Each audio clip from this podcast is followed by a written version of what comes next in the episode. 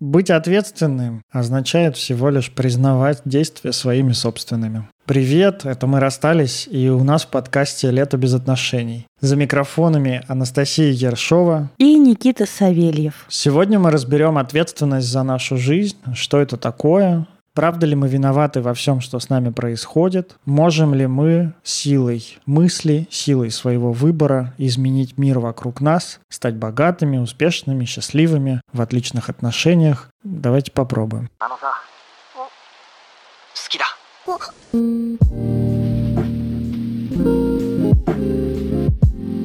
Давай начнем с определения ответственности. В гештальте ответственностью называют всего лишь признание действий и выбора своими. То, что мы делаем, и то, что мы выбираем. Вот единственное, что нужно делать, чтобы быть ответственным, это признавать, что да, это делаю я, и это выбираю я. Всего лишь признать, что mm-hmm. то, что делаю я, это делаю я, и то, что выбираю я, на самом деле выбираю я. Какая хуйня? Я думаю, люди годами ходят на терапию,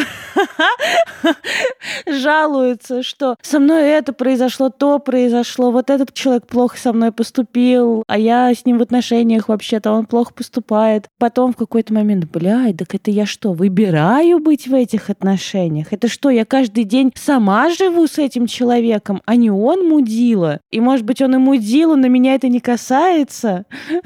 А тут как раз вот это вот креугольник краеугольный камень, что люди очень часто под ответственностью понимают управление жизнью, что ответственность значит управлять своей жизнью, и люди очень часто понимают под ответственностью. Я вспоминаю ШВКшное дело во мне, где иногда начинаешь думать, что даже идущий дождь является продолжением меня, и вот я ответственен за то, что происходит. То, что происходит в мире, я ответственен. Вот сейчас массовый такой невроз, хотя иногда я думаю, что это психоз. Брать на себя вину за то, что в мире происходят глобальные изменения, за то, что в мире идут войны. Это мы с вами не доглядели. То, что в мире происходит глобальное потепление, изменение климата. Это мы с вами нажгли, это мы виноваты. Ответственность очень часто путают еще и с виной. Ты же даже в подводке говорил, и я зацепилась за это слово «вина». Правда, это очень скользкая тема в плане каких-то таких глобальных вопросов. Так же, как есть термин «ответственность жертвы», но ответственность жертвы совсем не означает, что жертва виновата, например, там в том, что ее изнасиловали, избили и убили. Ну вот, в общем, правда, как будто бы у нас ответственность очень сильно повязана с этой виной. Если тебе говорят «возьми ответственность», тебя винят тебя винят и стыдят, и эта фраза такая становится бичом, тебя ею пиздят. Либо тебе пытаются навесить долг какой-то. И когда говорят «возьми ответственность», либо винят, либо пытаются переложить на твои плечи, типа «возьми ответственность за». Возьми ответственность за детей, возьми ответственность за родителей, за бизнес-партнера, за свою компанию, за свою страну, за свое правительство, за все за это. Возьми ответственность за это. Возложи на свои плечи то, что ты не делал и не выбирал.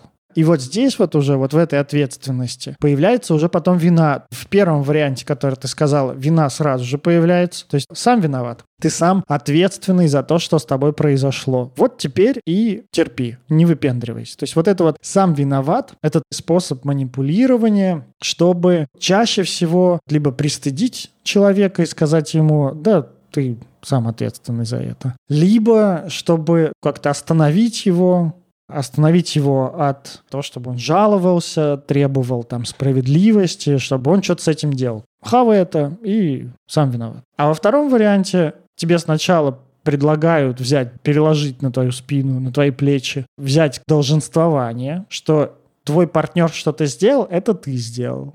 И потом уже тогда за это действие с тебя что-то взять. Раз он сделал это, ты виноват. Ты должен компенсировать ущерб. Или если ты не берешь, то тогда ты мудила и все равно окажешься виноват, потому что как же ты мог... Тогда вот... ты безответственный. Да, тогда ты безответственный. Тогда ты безответственный. И это же продолжение вот этой темы стыда и вины.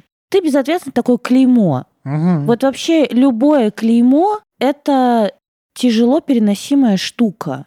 Они сопряжены и ходят рядом со стыдом и с виной.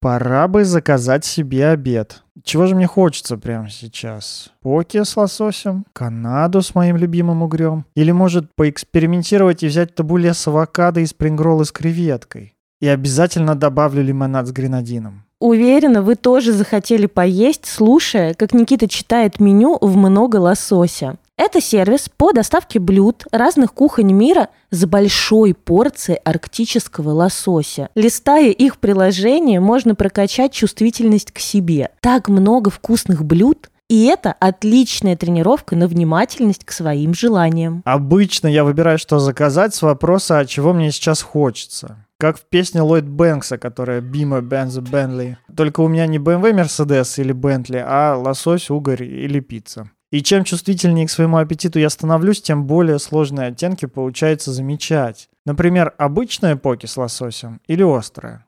Последнее время острое. А я в своем сознании настолько преисполнилась, что у меня между состоянием голодное и сытое давно появилось промежуточное. В животе пустовато, но есть еще не хочется. Или голодное, но не настолько, чтобы есть что попало. И я бы сейчас паке с лососем тоже съела.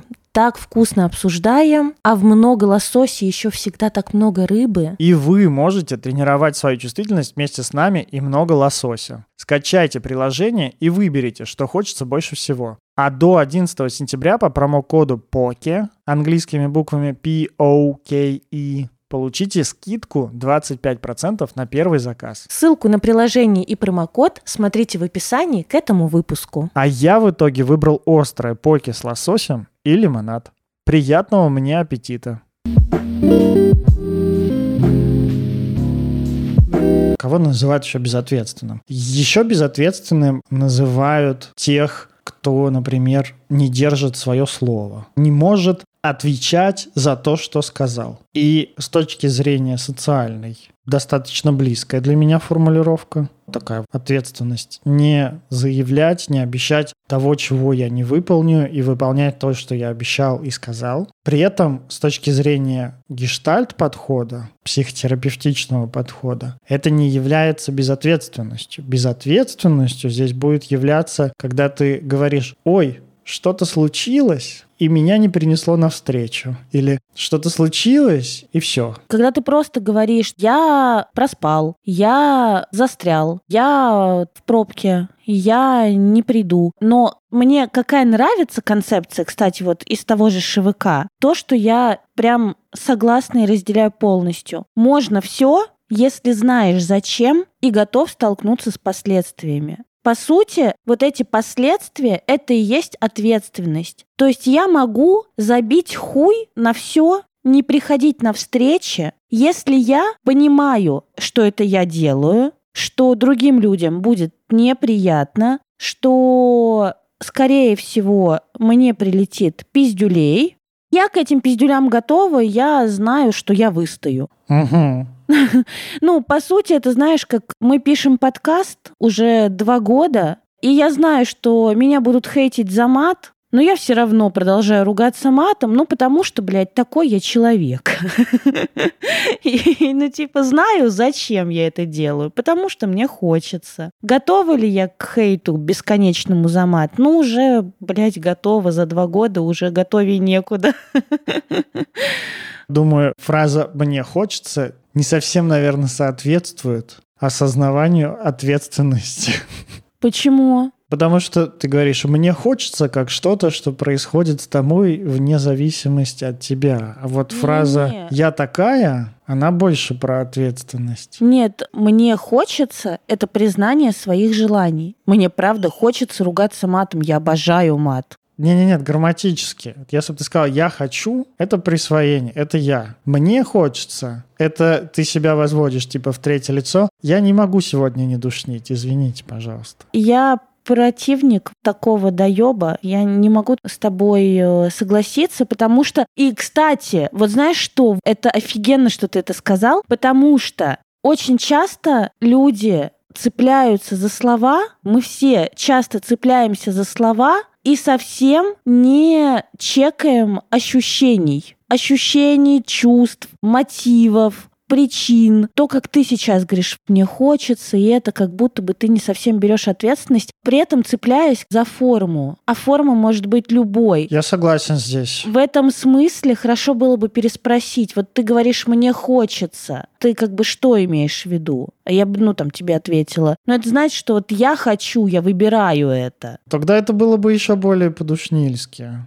Конечно, это было бы, с одной стороны, более по-душнильски, но это точно сохранило бы контакт. Понимаешь, почему-то мы не боимся быть душными в своих доебах, но боимся быть душными в прояснении. А ты вот не прояснила. Это был доеб или это была такая подводка ко второй части нашего выпуска сегодняшнего. Потому что это больше не доеб. Я согласен с тобой. Единственное, что здесь думаю, что лингвистический вот такой вот способ взятия ответственности за свои действия и за свой выбор, он достаточно эффективен и часто хорошо бы, если ты вообще раньше не брал ответственность за себя, то вот лингвистический способ — это достаточно легкий способ замечать, что это я что-то делаю. И там вот эта вот педантичность в формулировках очень нужна. Это потом уже, когда ты начнешь, когда ты свободно ощущаешь себя в этом море ответственности за свои действия и за свой выбор, вот тогда уже ты можешь говорить, что хочешь. Это у нас был выпуск про ненасильственное общение. Или, например, люди, которые идут в терапию, начинают больше говорить о своих чувствах. И они такие, я сейчас испытываю злость. Вместо того, чтобы сказать, ёб твою мать, сука, как ты заебал. Вместо этого, например, они говорят, я сейчас сильно раздражен. Это, это...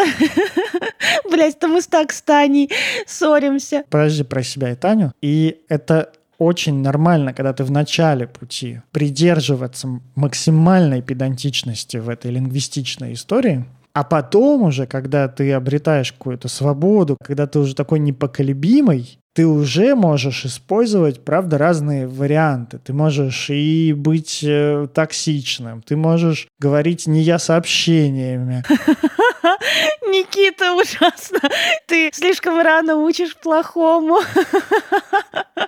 Это тоже своего рода иерархическая система, когда ты такой учишь всех вокруг, говоришь, ты скажи я сообщением. Человек такой говорит я сообщением, старается, пыхтит, потеет, краснеет. А ты тут такой идешь и говоришь, ёб твою мать, ну ты дурак. И тебе тот, кого ты учил, я сообщением говорит, извините, вы же вроде только что сказали. И бьет его под затыльник, за трещину дает и говорит, это, блядь, не твое дело, ты давай занимайся своими делами. Вот, вот вырастешь, вот вырастешь, будешь, как я, разговаривать. Я думаю, это так же работает. Я абсолютно с тобой согласна, но все равно считаю, что ты слишком рано об этом рассказываешь. Мы должны были рассказать об этом на пятом году нашего подкаста, а не на втором. Сдал, да? Да.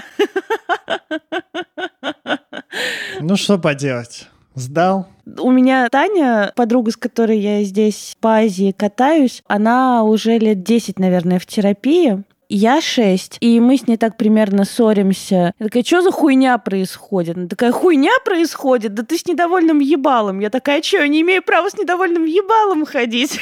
У меня день с недовольным ебалом. Тебя это вообще никак не касается. Она такая, блядь, ну да, не касается, и правда. Ходи со своим недовольным ебалом. Бесишь меня. И все. И как бы мы начинаем ржать, и все понятно. Под этим что-то с недовольным ебалом, правда, каждая из нас видит то, типа, я сообщение, которое можно было бы сформулировать, что, слушай, мне сейчас некомфортно рядом с тобой, кажется, что ты в каком-то сложном состоянии, объясни, пожалуйста, что с тобой происходит, связано ли это как-то со мной. Но вот так мне нравится больше сейчас. Хотя я помню, что в начале, когда только училась выражать свои чувства, конечно, я говорила все по формулам. Может, это и к лучшему, что я рассказал об этом. А то я иногда читаю наш чат подкаста, патронов. И они там такие экологичные. Просто 19 век, мадамы и месье на балу, они друг перед другом, они прежде чем в контакт вступить, они друг перед другом раскланяются, контракт подпишут, кому что можно, кому что нельзя. А тут, может, чуть побольше смелости хватит на то, чтобы подойти там как-то не за жопу сразу взять, но, по крайней Я мере... тоже подумала сразу за жопу схватить. Может быть, так подойти и там подмигнуть озорно как-нибудь.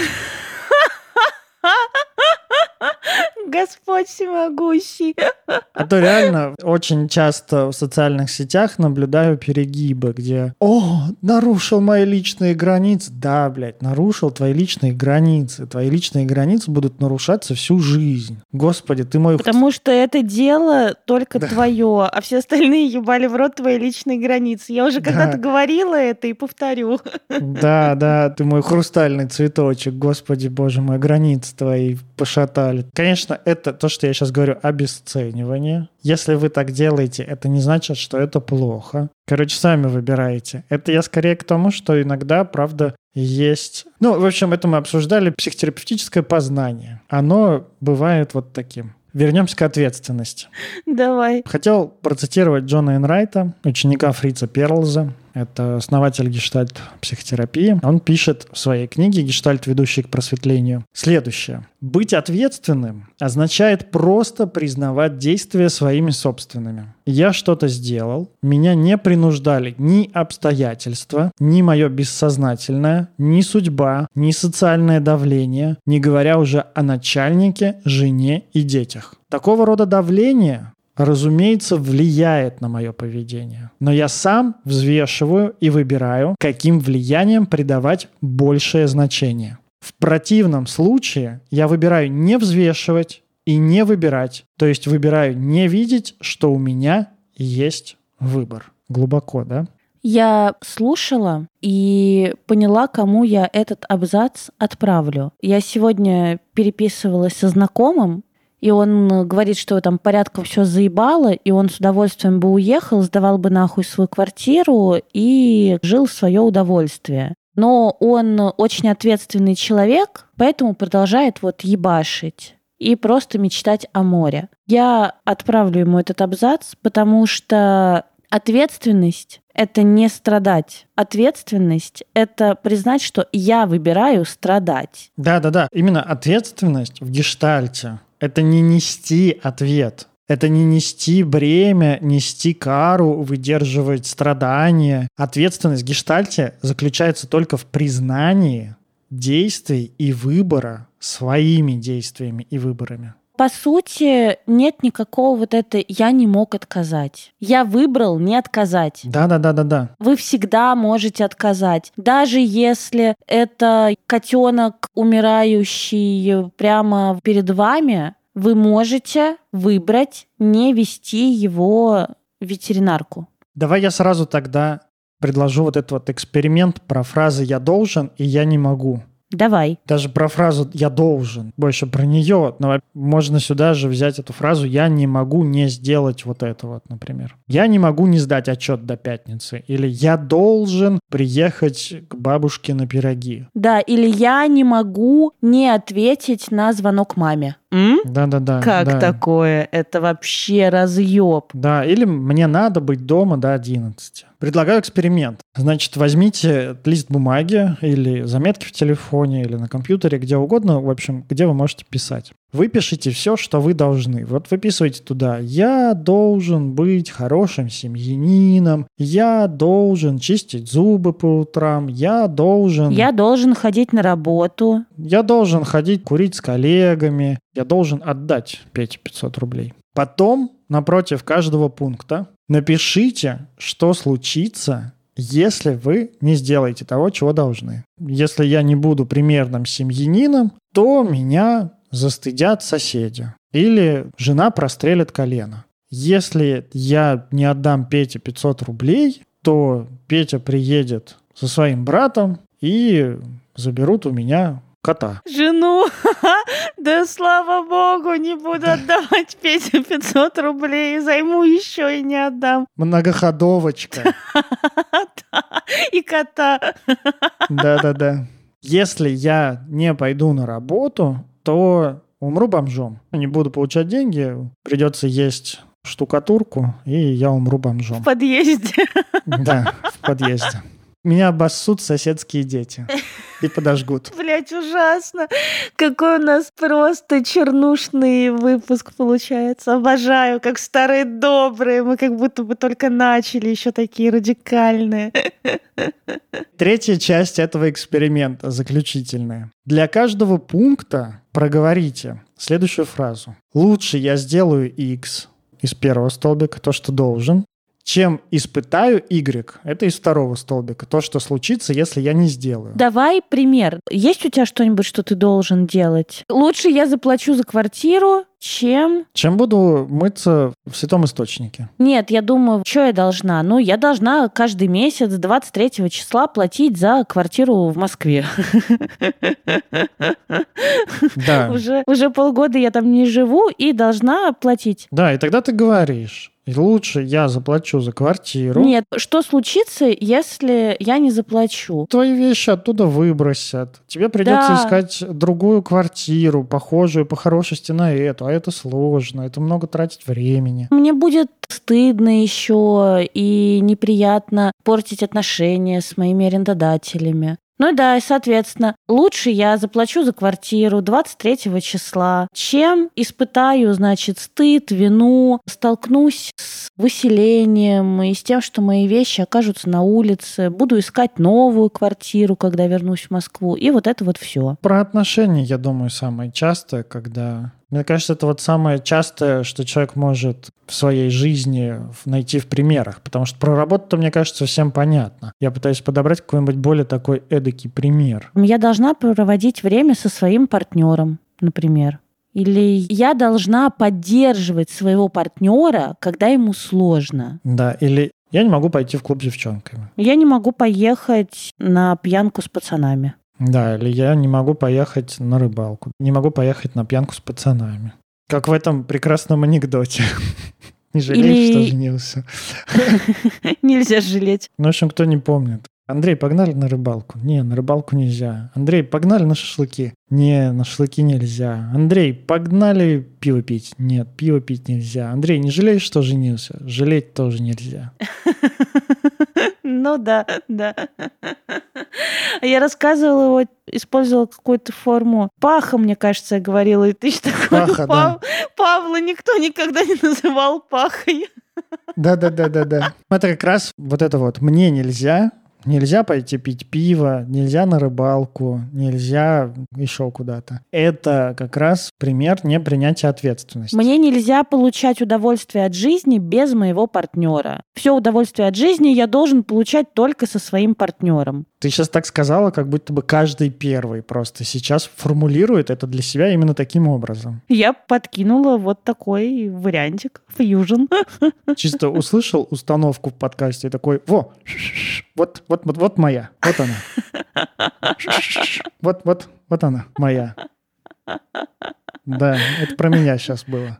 И потом такой всем рассказывает, я не могу получать удовольствие от жизни, пока мой партнер там... Что ты там сказала? Просто отдельно от своего партнера. Пока партнер на работе. Просто отдельно. Нельзя кайфовать отдельно от партнера. Давай, это у нас первый список. Мгм. Второй столбик. Что будет, если я буду кайфовать отдельно от партнера? Например, партнер скорчит кислую мину и будет меня бить, Нет, будет меня обвинять, обвинять, обижаться, обижаться, Будет лишать молчать, любви. Да, молчать, лишать любви. любви. уедет к маме, к папе, кому-нибудь еще. Будет общаться со мной пассивно-агрессивно. Мне будет неприятно, но я буду чувствовать вину и не смогу прекратить эту волну пассивной агрессии. Да, Это представление. Это представление.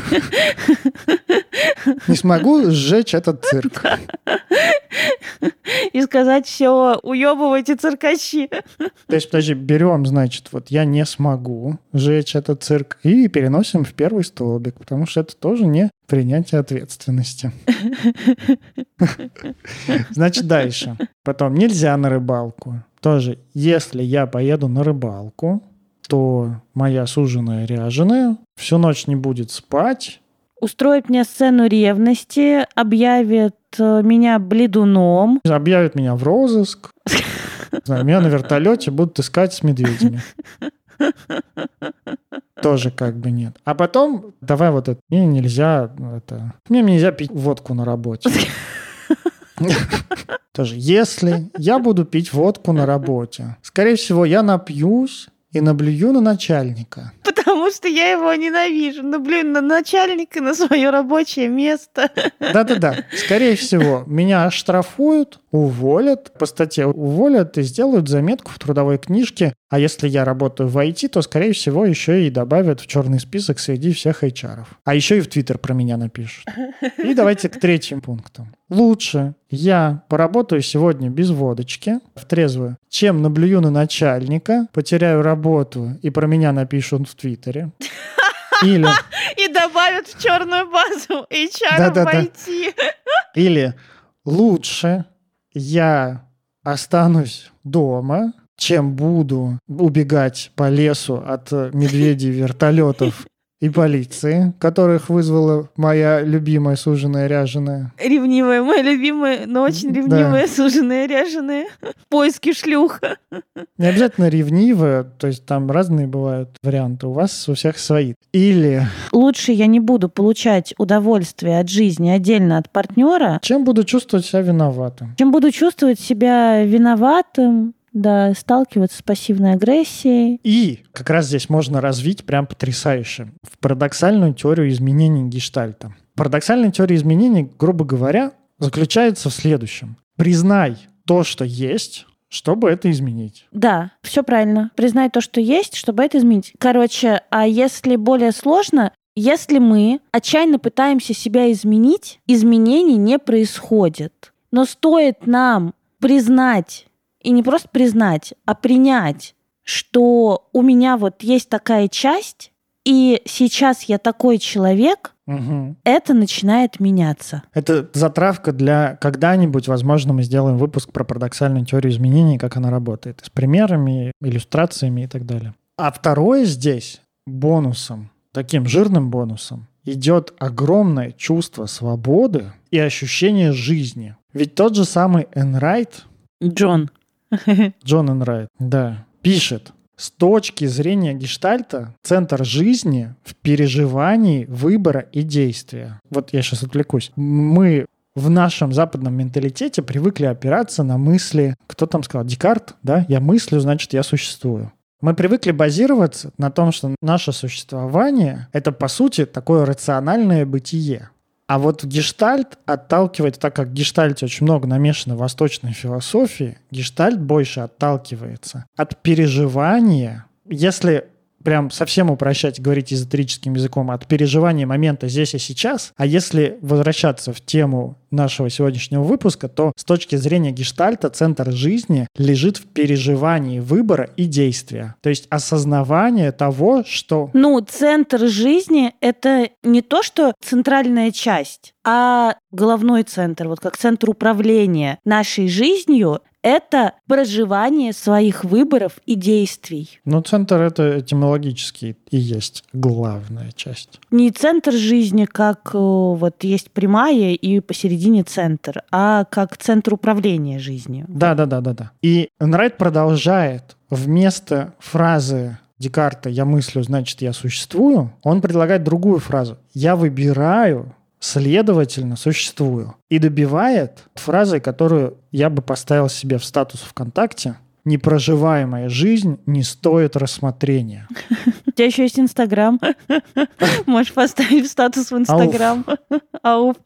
Да. Непроживаемая жизнь не стоит рассмотрения. Непроживаемая жизнь — та жизнь, которую мы не признаем, что мы ее проживаем, не признаем своего выбора, своих действий в этой жизни. Пример — это когда просто жизнь с нами случается. В этом месте очень мало энергии для того, чтобы как-то присваивать то, что с нами происходит. Очень мало в этом свободы. В этом, по сути, очень мало жизни и удовольствия от жизни. Возможно, если вы задаетесь вопросом, почему в вашей жизни так мало ощущение жизни, что вот она просто проносится, и как будто ничего не было. Вот все, ничего не происходило. Возможно, ключ к ответу, к разгадке вашей тайны лежит в том, как вы мыслите о своих действиях. Я, естественно, читая эту фразу у Энрайта, что непроживаемая жизнь не стоит рассмотрения. Естественно, вспоминаю песню Оксимирона из последнего альбома «Непрожитая жизнь». Я даже, сука, мне кажется, выложу пост в Инстаграме вот этот вот глубокомысленный, что жить надо так,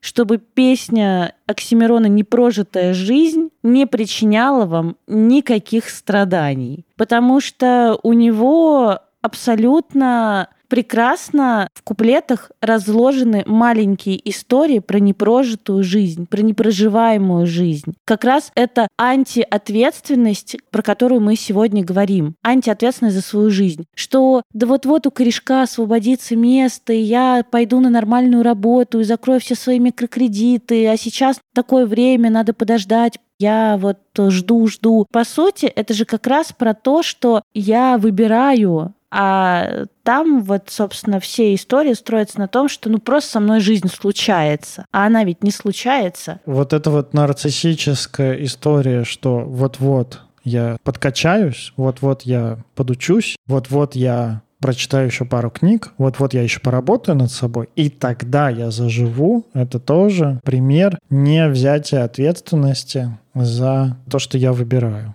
У меня есть еще мудрость для вас. Рассказ про гештальт. Никит, со всей твоей мудростью ты просто тут правда, за эти полгода уже так намудрел, что мне кажется, вот в следующий раз, когда мы опять, значит, начнем делать видеоверсию, ну, то есть когда-нибудь же мы все-таки съедемся в какой-нибудь один часовой поезд, там, я не знаю, я в Москву приеду, или ты на зимовку приедешь, и мы тебе купим бороду вот белую. И следующую версию видео нашего видео-подкаста ты ведешь вот в этой такой бороде, знаешь, до пят. В принципе, мне и стул не нужен. Я парю уже давно над землей. Жалко, конечно, что у нас видеоверсии не выходят. Вот бы все охуели. Никита парящий, седовласый мудрец. Недостаточно приземлен, чтобы пользоваться этим и получать, напитываться восхищением. Ну, лайки ставьте, пожалуйста, все равно. Пишите мне там в Инстаграм. Интересный факт про гештальт, чтобы вы лучше понимали наше мировоззрение и то, как мы работаем, и, наверное, то, с каких позиций мы ведем этот подкаст. В гештальте не так важно знать, почему я что-то делаю, сколько важно осознавать, что это я выбираю это делать. Иногда изменения происходят даже не сколько из-за того, что мы начинаем узнавать, почему мы это делаем. Это все потому, что меня мама недостаточно любила. И там, да, не да, знаю, да, в пять лет оставила, блядь, в лесу. Нет. Идея, когда приходит человек, который не так много знает про психотерапию, и такой, ну что, мы сейчас будем детство мое обсуждать? Да нет, не обязательно нам детство обсуждать. Просто заметь свои действия. Все, это как раз задача психотерапевта. Помогать осознавать клиенту, что с ним происходит помогать осознавать клиенту, что клиент делает. Что клиент делает в своей жизни, что он чувствует. Не люблю слово клиент, но очень длинно называю. Называю людей, которые ходят ко мне на психотерапию, людьми, которые ходят ко мне на психотерапию. Клиент. Сокращенно котики. Да, да, да. И вот как раз искать, ну, найдете вы причину, почему вы делаете так, как вы делаете. Бабушка вам когда-то сказала, что с таким носом, как у вас, вы никогда не выйдете замуж. Теперь вы ходите в боксерской маске по улице.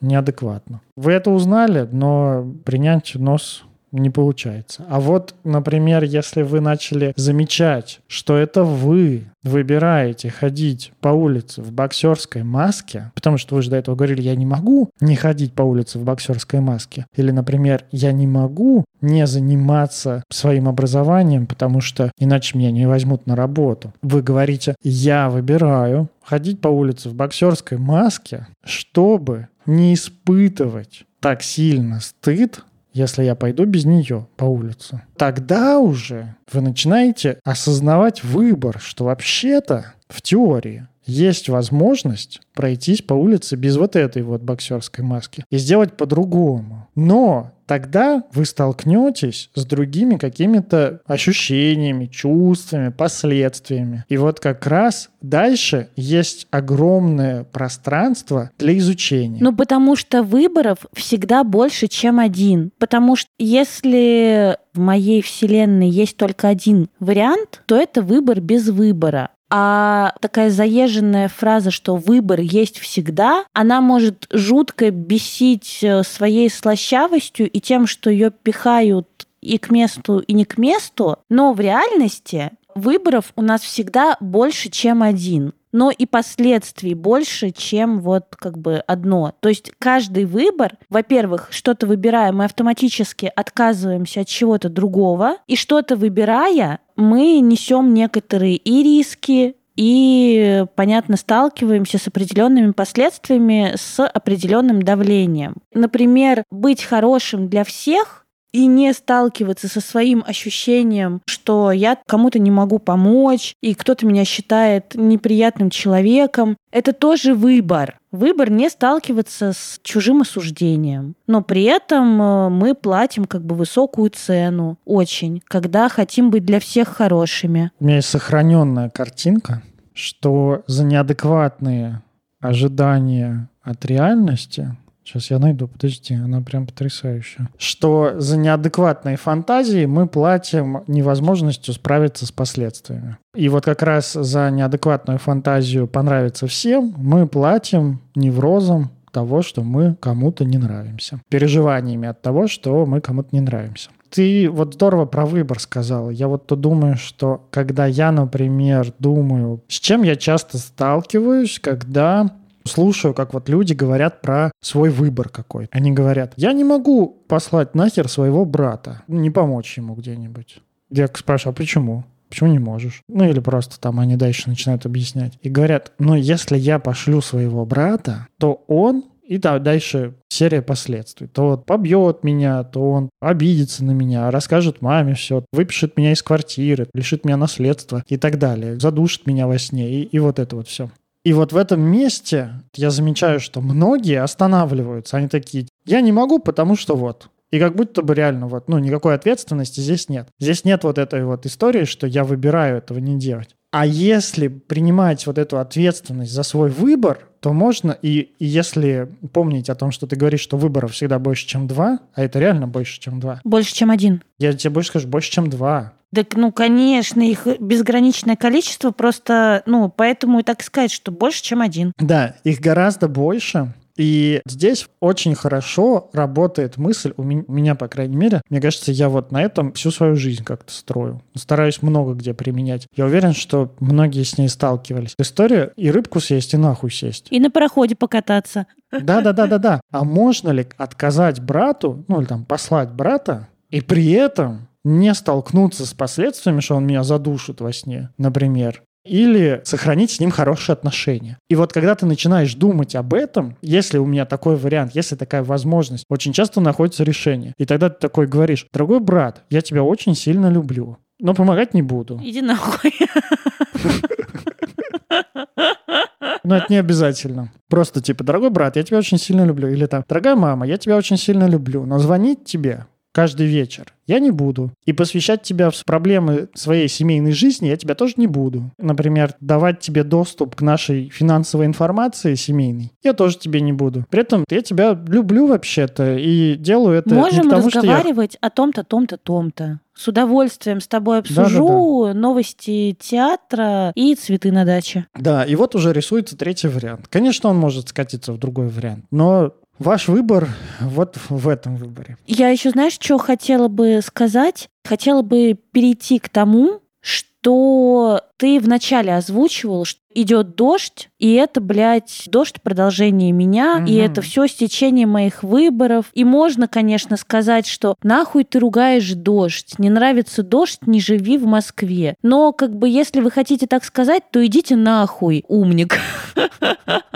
Это чисто моя тема. Я помню, как в 15 лет я шел в своем американском городе, я тогда в Штатах жил, принимающая семья. Я шел из школы пешком домой, а мне идти было километров, наверное, 6. Долго, в общем, я минут 40-50 шел. И я каждый раз мечтал и фантазировал. Я же тогда трансерфинг слушал. Трансерфинг реальности, аудиокнига Вадим Зеланд. Мысли материальны. Нужно крутить слайды и фреймировать свой ум. И, значит, я крутил слайд, как я иду по дороге, от школы, и мимо проезжает кто-то из знакомых на машине, и такой, типа, «Эй, Никита, давай, я тебя довезу». И меня так однажды довезли, и я такой думаю, это я. Докрутился. Ёб твою мать, да я же волшебник нахер. И никакой теории вероятности, никакого стечения обстоятельств, ничего на волю случая. Это ты волшебник Да-да-да. и маг. Но в 15 лет это простительно, потому что это подростковый возраст, лобные доли созреют еще э, через 10 лет почти. Ощущать сюда магом и волшебником в 15, ну окей. Но, например, в 30 По-хорошему бы, чтобы это закончилось в 10 вообще-то. Ну нет, ну перестань, ну ладно. Фантазии — это прекрасно. У тебя было с некоторыми перегибами, но такой вот ты человек, правда, во все тяжкие в 15, Вадим Зеланд. Да. А потом ты в 30 такой, так, совместимость рака и стрельца. Хуёвое, это я тебе и так скажу. А ты знаешь, да? Там, типа, ну ладно. Но это надо еще посмотреть, где Луна, конечно, и Да, да, Венера. конечно, конечно, да, да.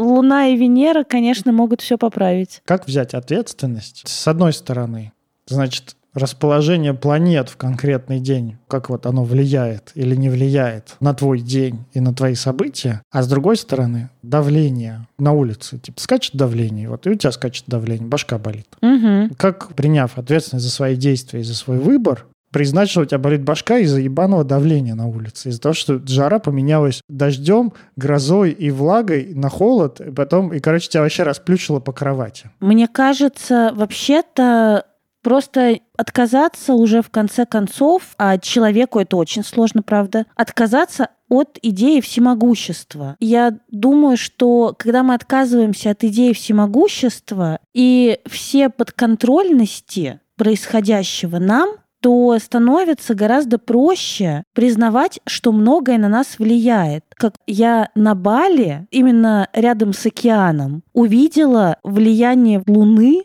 на приливы и отливы.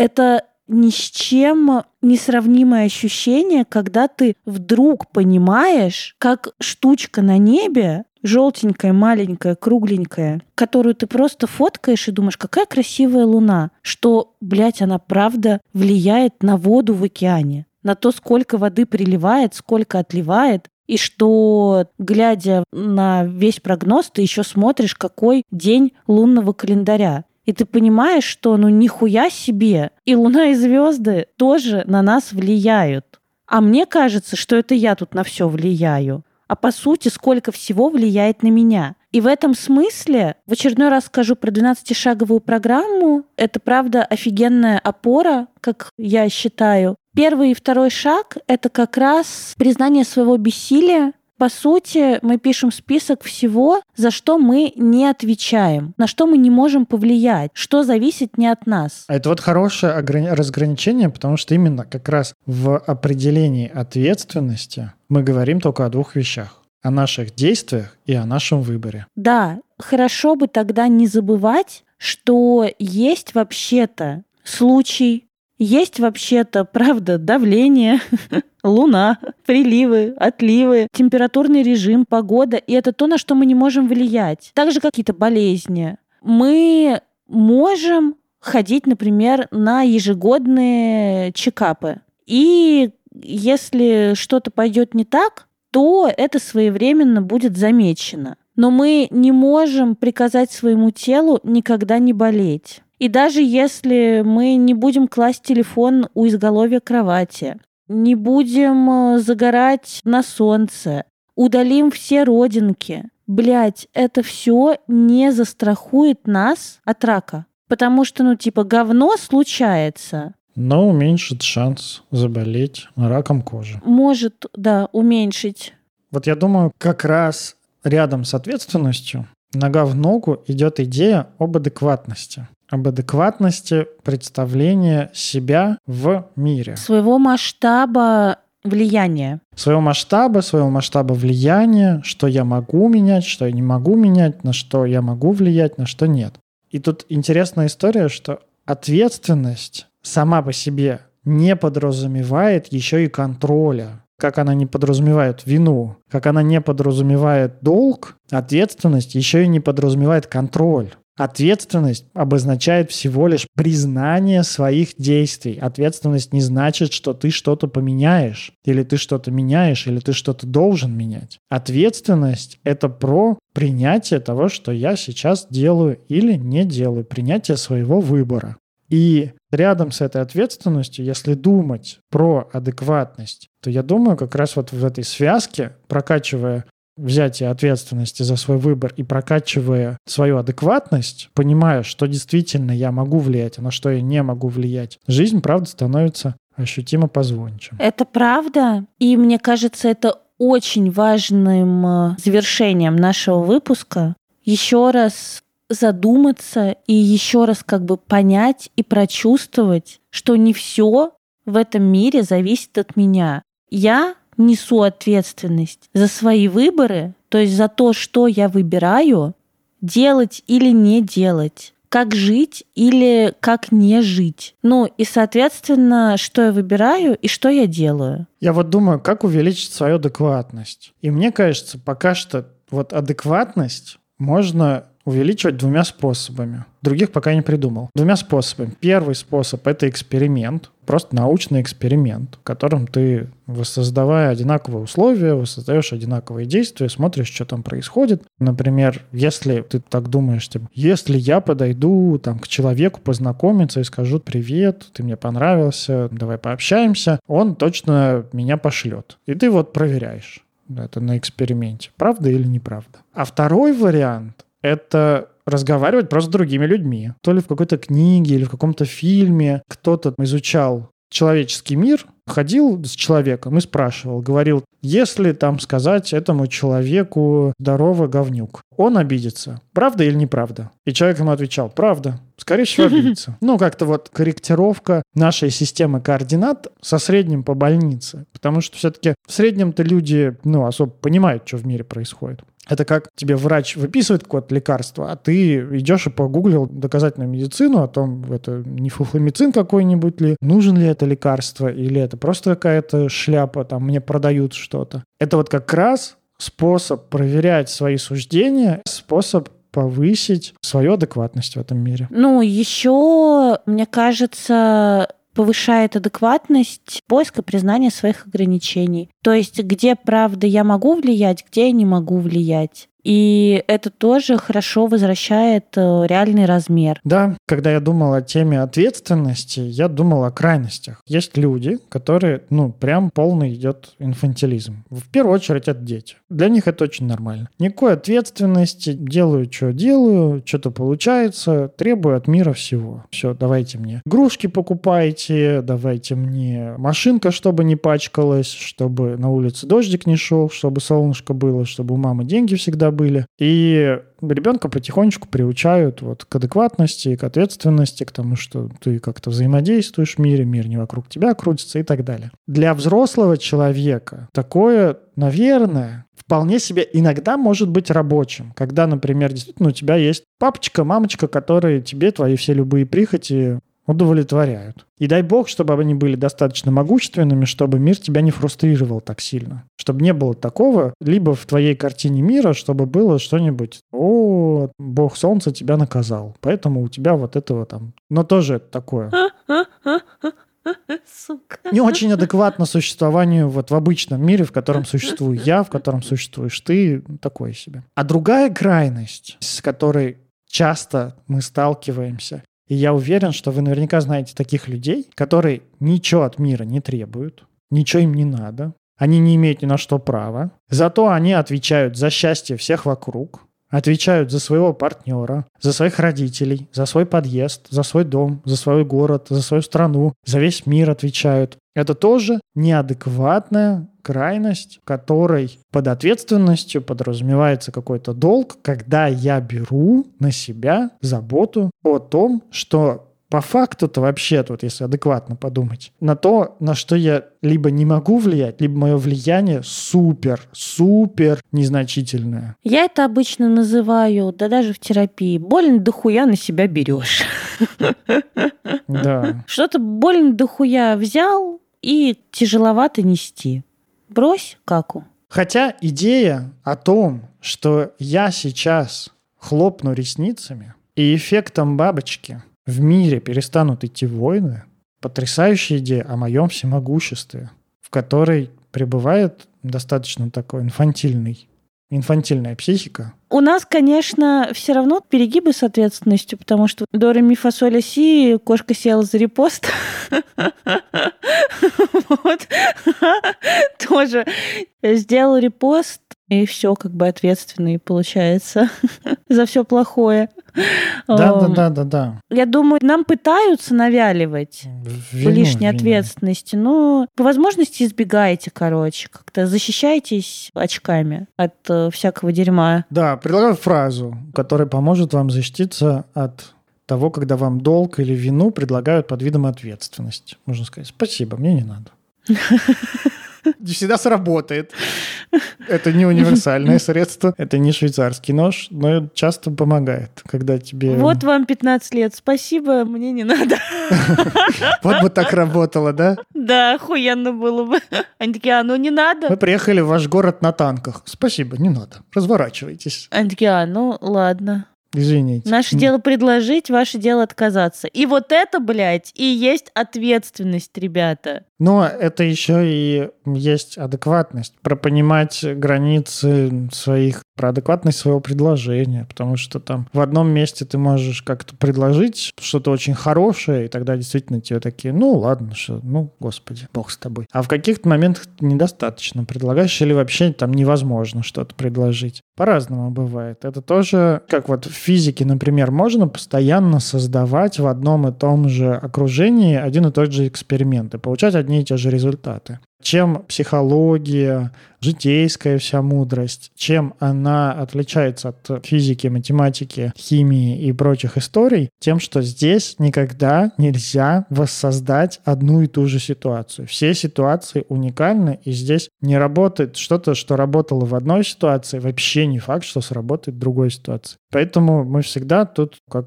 какашки в проруби, на волю случая мы остаемся. У меня более красивая метафора, мне кажется. Хорошо бы нам оставаться гибкими. Какашки тоже гибкие бывают. Чтобы не ломаться об обстоятельства, а как-то уметь жить проживать все-таки разные варианты, разные сценарии, разные свои выборы, разные свои действия в разных ситуациях. Да. И я тоже буду сидеть с серебряной бородой, похоже, на нашей видеоверсии подкаста.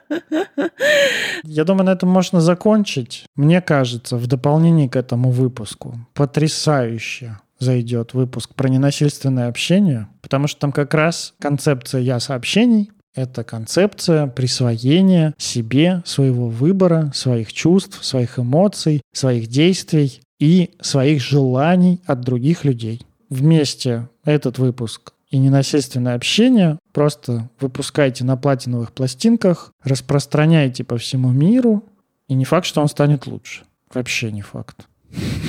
Просто, может быть, больше людей будет принимать свои действия и свой выбор, но это не значит, что мир для вас конкретно станет лучше. Для кого-то станет, а для кого-то не станет. Все, целуем, обнимаем. Все не так просто.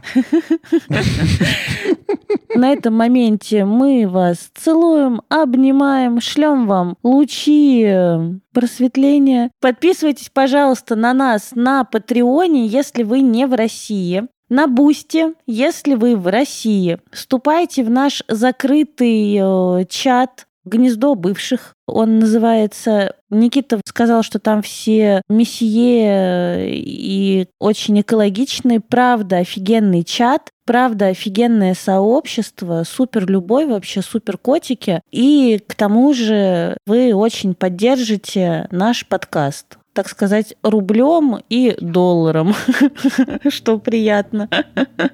Лучше выбирайте вариант, где побольше рублей и побольше долларов. Нам от этого лучше.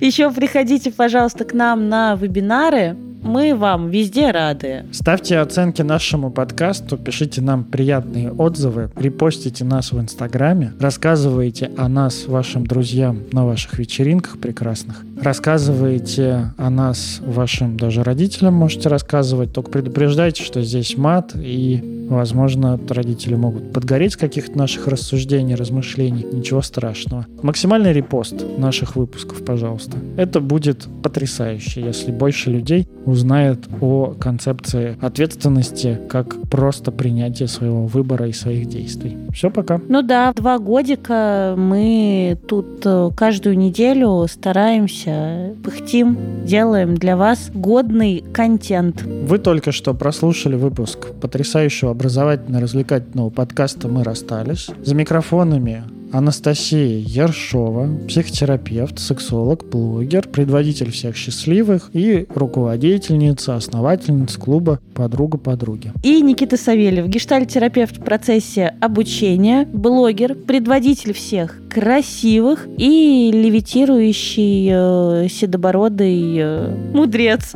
Намасте. Мяу.